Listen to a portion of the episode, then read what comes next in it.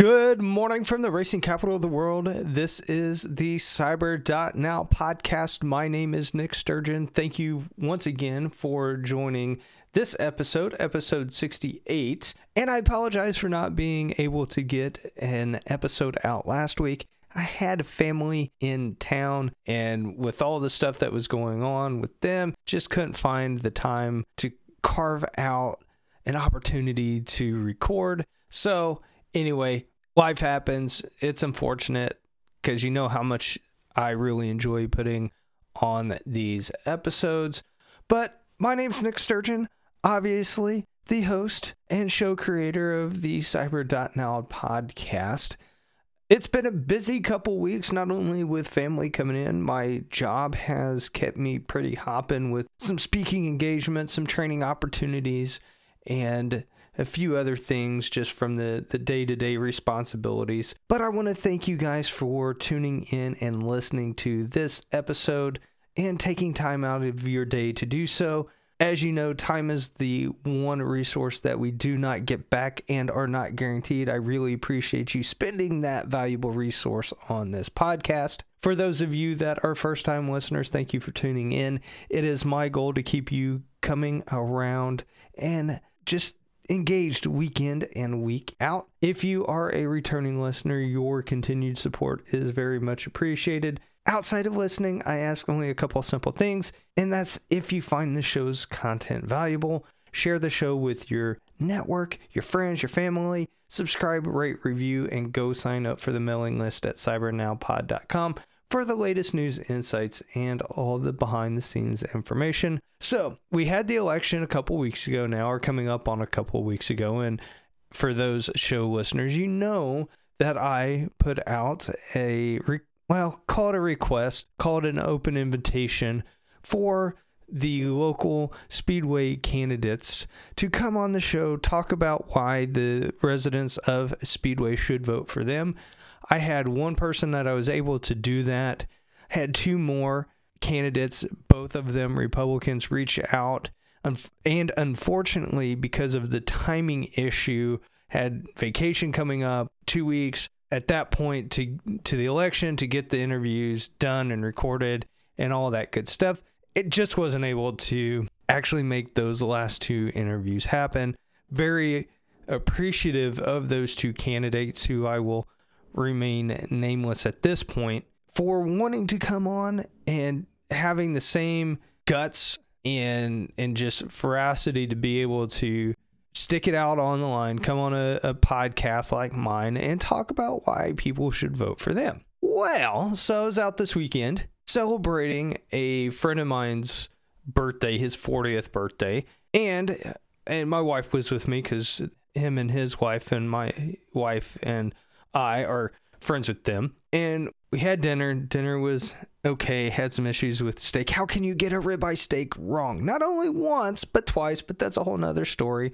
Anyway, so we leave where we had dinner and we go down Main Street to another fine establishment to do some mini bowling. And as my wife and I were walking in, we run into one of the candidates and their significant other. And this candidate, who I, at least at this point, will keep anonymous, says, Hey, and, and also, by the way, I know this candidate, have known this person and my wife has known this person for some time. So, not a stranger by any stretch of the imagination. But this person says, Hey, just want to let you know, I did want to come on your podcast, but I was told by my campaign manager not to. Okay, you know, not a big deal necessarily. You know, you have to at least respect somewhat the the fact that a campaign can choose which media outlets to engage with or not to engage with. No issues. But even after this person says, I know Nick, it's okay, still they were told no. But what it's find a little bit disheartening is somewhat not I mean I don't get any heartburn off of this or any hard feelings by any stretch of the imagination. But when I reached out to two other candidates in this particular political party and said, Hey, you know, personally invite you to come on the show. Not even a kiss my butt, go, you know, pound sand or something like that. You know, not even a hey, you know, appreciate the opportunity, but not interested. You know, just something along those lines would have been professional, in my opinion. But the cold shoulder and the fact that they weren't even allowed to reach out to me to do that is a little bit disheartening again from my perspective. So I don't know. We'll we'll see. Hopefully we'll be able to continue some dialogue with this person that I ran into on Friday night. I know I had reached out to the other two candidates from another political party who had said, "Hey, come on," and like I said, couldn't get it uh, fit in, in in time. But both of those candidates have said, yeah, they would want to come on to the show regardless of the results.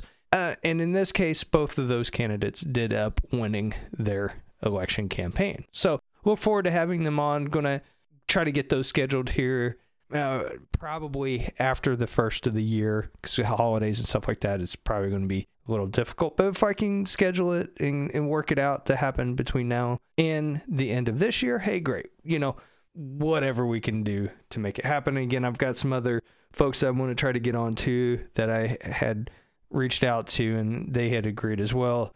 So, going to hopefully get a lot more interviews here coming up in the next couple of months. With that said, it's been really a kind of crappy cyber news cycle. Just nothing a whole lot that's screaming out. Um, did do the event last Thursday with the National Cybersecurity Alliance, Department of Homeland Security. Was a little disappointed in the turnout. Come on, Indy. I know you could do better than that, especially on the family and home. Uh, so hopefully that doesn't dissuade the National Cybersecurity Alliance from coming back in the future. Dan Elliott, who or Daniel Elliott, excuse me, who was the person in charge of getting this set up and all that is has some Indiana ties. So I felt really bad that at least this, the first half was or wasn't as uh, a high turnout as it was. It looked like the second half, the secure my business w- went pretty well, had a decent turnout. So anyway, hopefully the next time they come in, we could represent it, uh, what Indy is, you know, the tech community that we're all taking up responsibility in our own hands to secure our family and not let the government do that for us. Because again, as you know, it's a personal accountability thing, making sure that we secure ourselves in all facets of our lives. So I've got a couple news articles here that are somewhat interesting. Uh, that two from The Hill and two from Wired. So the first one here is entitled Senators Introduce Bipartisan Bill Restricting Police Use of Facial Recognition Technology. And if you recall, you know, Lindsay Marie and I talked about this the last time I had her on. I've mentioned this in a previous show about a data breach specifically that happened with DHS and the compromise of facial recognition and other sensitive data that they had. But uh, the article Senators Christopher Coons, Democrat Delaware, and Mike Lee, Republican Utah, introduced a bipartisan bill Tuesday requiring law enforcement to obtain court orders to use facial recognition technology for surveillance.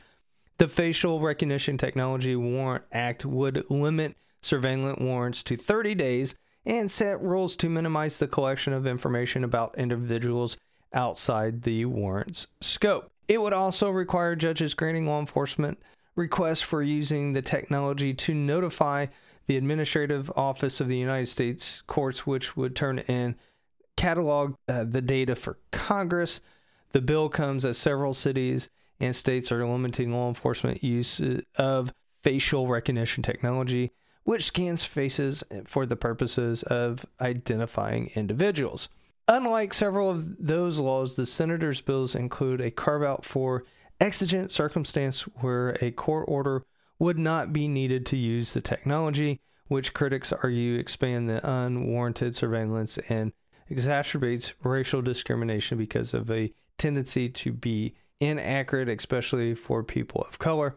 Now, I don't know if that's true or not. I've not done enough uh, studying uh, or research to know if there one has been any research done on that particular piece. In general, I'm okay with this law. There's a the piece about turning it into Congress to the administrative office, which seems to be is expanding uh, duties a little bit. There's probably not going to be any budget associated with this. So is it actually going to be, or is that work actually going to get done? I don't know. Um, again, to whether or not facial recognition technology is actually racist, I don't know. I it's bits and bytes. Yeah, could you introduce some bias into the algorithms? Yeah, that's possible, but enough to say it's racist, I don't know. I mean, white people look alike, black people look alike. I it's so how that is racist in my mind, I just don't know. But you know, for full disclosure, I've not done enough research to know to have an informed opinion. Just giving it kind of as I understand it today. Uh, to bypass court authorization, law enforcement would have to determine their needs, make it impractical to obtain a covered court order, and that there are grounds under which one would be obtained if a request was submitted. All of that is sounds very typical to what happens in law enforcement right now when there is a requirement for a warrant and there's also an a exemption for exig- exigent circumstances which means there's an emergency there uh, same way if you're chasing somebody or even doing a, a search for weapons or, or something dangerous. So that all sounds pretty in line with current judicial and laws as well. So no real issues, in my opinion, there. Quote, that is why American citizens deserve protection from facial recognition abuse. He continued, this bill accomplishes that by requiring federal law enforcement agencies to obtain a warrant before conducting ongoing surveillance of a target absolutely could not agree with that quote anymore. Unfortunately, uh, let's see, a little bit too little too late. We are already way past the surveillance state with the Patriot Act and the FISA ruling, or not ruling, the laws. So I, it, it is a step in the right direction. So I can't really criticize that too much. I quote here, quote the bill falls woefully short of protecting people's privacy rights and is inconsistent with existing Supreme Court uh, precedent. Congress should put brakes on this technology, not ineffective band aids. Uh, that if that is true, but again, like I said, I think for the most part, it's a step in the right direction. They're trying to limit the power of federal law enforcement when it comes to surveillance. So um, again, that article from the Hill, a little, and you guys know the, and I talked to, I mentioned Lindsay Marie in that conversation I had with her a while back about the Area 51. That was one of those memes things that I'm like, yes, this is why the internet was made. Absolutely loved the Area 51. The, and I haven't at least in a public arena, done a whole lot with this next meme. But at least between my buddies Jonathan and Mike, we've been sharing these Epstein didn't kill himself memes. Cause I I don't necessarily buy into the the conspiracy theory, quote unquote. I do think it's awfully odd how somebody with that much dirt on the Clintons and other powerful people just ended up killing himself and how many other people especially associated with the the Clintons their deaths have been very mysterious. I mean just so i think that all feeds into this current epstein didn't kill himself meme kind of wave if you will because it is there's a ton of them many many per day that are coming across my social media feed. Some of them are kind of eh. There's some other ones that are are kind of humorous, and the ones that are humorous are I'm you know just sharing between uh, my buddies and or at least the three of us. Uh, let's see this one again from Wired. It's like a billboard for disillusionment and mistrust, and it's everywhere. Quote: Epstein didn't kill himself. The phrase that has been slapped on beer cans, printed on sweatshirts, bored as a non sequitur in cable news interviews, scrawled on posters, held up at Southern college football games, and on San Francisco bar bathroom walls cramped with sharpied phone numbers and profanity. It's popped up on classical music subreddits where it was determined that the phrase is in seven eighth time it's been not so secretly spelled out in the impeachment related tweets of Representative Paul Gosar. You may remember him as the guy who couldn't get an endorsement from his own siblings while running for office. Blah, blah, blah. This week, he's the guy whose last 23 posts are paranoid caustic. Pardon my southern Indiana pronunciation of things and public school education. It's become a joke on dating apps, and it's been an insistent talking point for social media users left, right, and slantways. See, despite his popularity amongst uh, amongst staunch Trump supporters, uh, see, there we go. Let's uh, let's tag this and tie it to Trump. Uh, of course, everything's you know Trump or Trump supporters' fault, but you know uh, that's that's what it is, I guess. The quote Epstein didn't kill himself. Meanwhile, political isn't actually partisan. Millionaire sex offender Jeffrey Epstein died in jail in August while waiting to be tried for trafficking minors. Which the early demise of Epstein and the fact that he will never see justice and the folks that he's exploited and taken advantage of will not get their day in court is very upsetting to me. That in itself, that this guy took the coward's way out, is probably the most infuriating that I can get when it comes to dealing with these type of scumbags. Epstein had been facing allegations of sex trafficking and sexual abuse of dozens of girls, some as young as 14 over the decade or over a decade. In 2008, he served 13 months in jail after pleading guilty to soliciting sex from a minor. He consorted with many powerful men, including President Trump and Clinton, and is likely his likely conviction, conviction was posed to be the Me Too movement's biggest public victory since Harvey Weinstein or Larry Nassar. Now, I will say from a political standpoint, from the right or the left, that are probably tied up in this issue. And with Epstein not able to now name names because he's dead, I'm sure there are a lot of folks that are wrapped up in this that are probably and unfortunately sleeping a little bit better. But let's talk about this whole fascination with memes. Again, I'll have the links to this article in the show notes. But what is it about these memes whether it's Area 51 or other memes. I know there's the one with Cameron Diaz and the cat. What is it about these these things, this format that is so powerful and really just has a and especially the the ones here that have gone beyond viral whatever that term is just latches onto us and just will not go away. Now, there's those out there in the world that will say, got to put controls on these. This is how disinformation is spread. This is how the alt right or the far left, blah, blah, blah. They come up with reasons of why these memes shouldn't be allowed out in the, the realm. I don't know. It, it's just very fascinating to me from a social construct of why these type of things and go back to the conversation again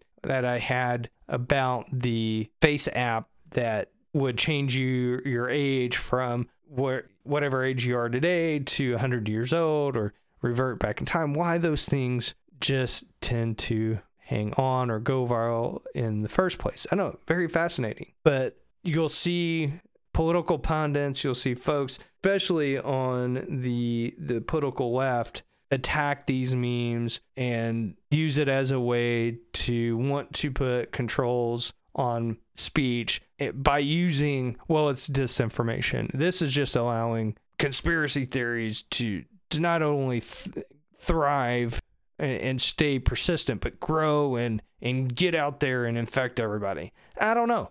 I, I don't think that's the case. I think there is a lot of mystery surrounding Epstein, a lot of of the oligarchy in this country, the aristocrats in this country that think they have or, or think they are untouchable and are allowed or in their minds to do whatever they want because they have money, they have power, and then a guy like Epstein who can who has ties to a lot of very influential, very powerful people doing some really god forsaken, ugly, dark things. And hopefully, you know, at least at the time when he was arrested, that those people were going to be brought down. But then he commits suicide while in protective federal custody. That just feeds our distrust with our government. And I think that may be one of the reasons with these things where a, a meme like Epstein didn't kill himself takes hold because of that distrust that's there between the little guys, the, the middle or lower class versus the powerful people.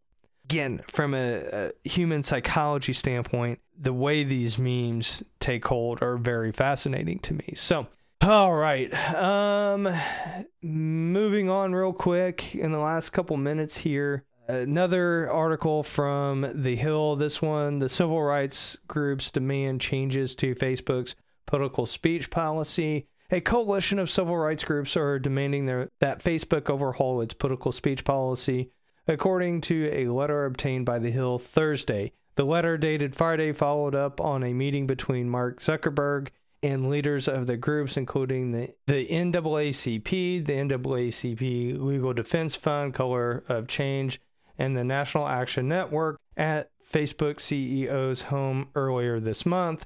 The organizations, which also include Muslim act, or advocates U, UNIDOS US, UNIDOS US, never heard of them, and the National Urban League are asking for a response from Facebook by November 25th. Among the requests made in the letter is putting, quote, guardrails on the newsworthiness exemption, referring to Facebook's community guidelines allowing content or content from political figures to stay up, even if it breaks some of the social media platforms' policies. Quote, as we made clear in our discussion, politicians are and historically have been key proprietors of rhetoric that incites racial, religious, and anti immigrant violence and voter suppression in our nation, the groups wrote. Of course, they're talking about the Republican side, not to mention that the Democrat side is probably just as bad on those things. So just want to point that out, at least for my opinion. If it, it, the way that I take it is that they're talking about the the Republican groups, not the Democrat groups. Quote: The politician exemption and are deeply connected to issues of voter and census suppression should be reformed accordingly. Again, I'm not saying that Republicans are necessarily innocent. Pretty close to Chicago. Uh, Chicago is a highly Democrat city. A lot of issues up in Chicago on that. So, just as as a a guide, let's uh, for you guys as you're reading articles like this, don't just take at face value with what these folks are saying. Do a little, do a little digging, ask some questions, challenge what you're reading. Uh, the civil rights group also called on Facebook to subject political ads to third party fact checking. Facebook has come under intense scrutiny for its policies launched in October not to fact check or block advertisements from politicians over false or misleading claims. The social media giant has defended the policy, saying it's not the place of a private company or the place of private companies to police political speech. It's not the anybody's business to police political speech from a any organization. That is our responsibility as individuals. Now, Facebook, especially during the 2016 election, was very bad at blocking Republicans and conservative viewpoints. So to say that now, and again, no matter what side of the political aisle you are, blocking speech of the opponent or a side that you don't like is not good at all. Because those who are in power, when they do it and when they come out of power, they end up and are experiencing the same thing that they've did. It's not good. It's just not good all around. It is not, and I repeat, it is not the responsibility of the government to block political speech. In fact, it's illegal for the government to do that. An organization should not be policing. It should be the individuals that are challenging this. Go inform your damn self. Don't rely on somebody else to tell you, not even me. Go get the edu- or not the education, go research, do the digging, come to the consensus on your own. Don't rely on others to think for you. Because whether you, a Democrat's in charge of the company or, or the company is leaning left or liberal, or if the company is leaning right and Republican, if you're going to allow this type of situation that Facebook has allowed or Twitter outside of harassing and threatening violence, I, you know, I, I it, when it comes to political speech, it gets very dangerous when we, no matter who we put in charge, whether it's the government or a private industry, it is a very dangerous and slippery slope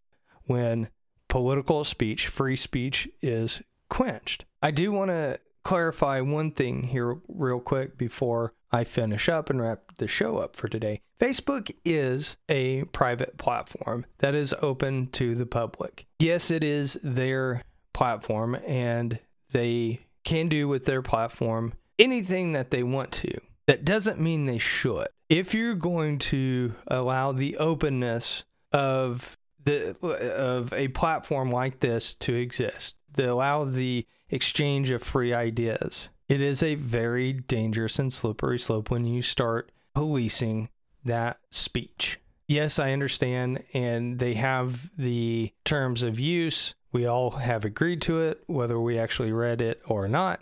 So if you're going out and, they, and threatening to attack somebody, or you're posting very lewd or criminal content, yes, that should be blocked and dealt with. But as far as the political speech goes, I think it, it, it is a very dangerous place to be when you regardless of the the political bent to it when you start controlling that bad things can happen.